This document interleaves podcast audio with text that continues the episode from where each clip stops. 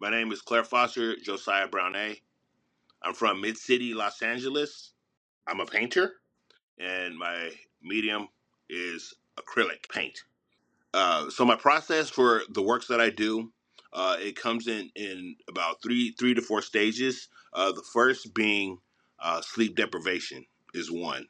So I spend about two days of working on just laying down a foundation, and after uh, 24 to 48 hours, then I begin the the line work and all the line work is done through listening to music. If, if I have a piece that is a portrait of someone, I will listen to lectures on on that person just to get a feel.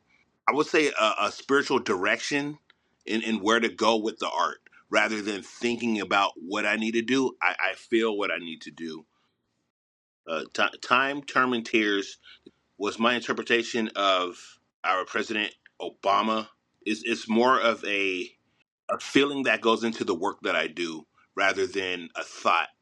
Um, and the feeling being of where Obama's from, uh, and just in the current uh, place and time, a piece that gravitates more towards the feeling rather than the thought of, of, of it being done.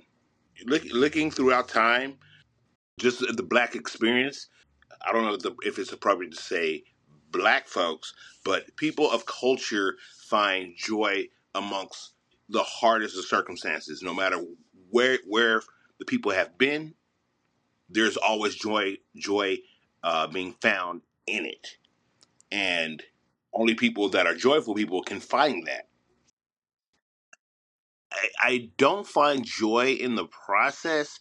I do find I do find joy in hearing other people's uh, uh, thoughts about my process because and so I'm doing what I love to do and when I hear people's uh perspective and what they how they think about it I'm living my I'm living my truest self and hearing people see that and, and say that that brings me joy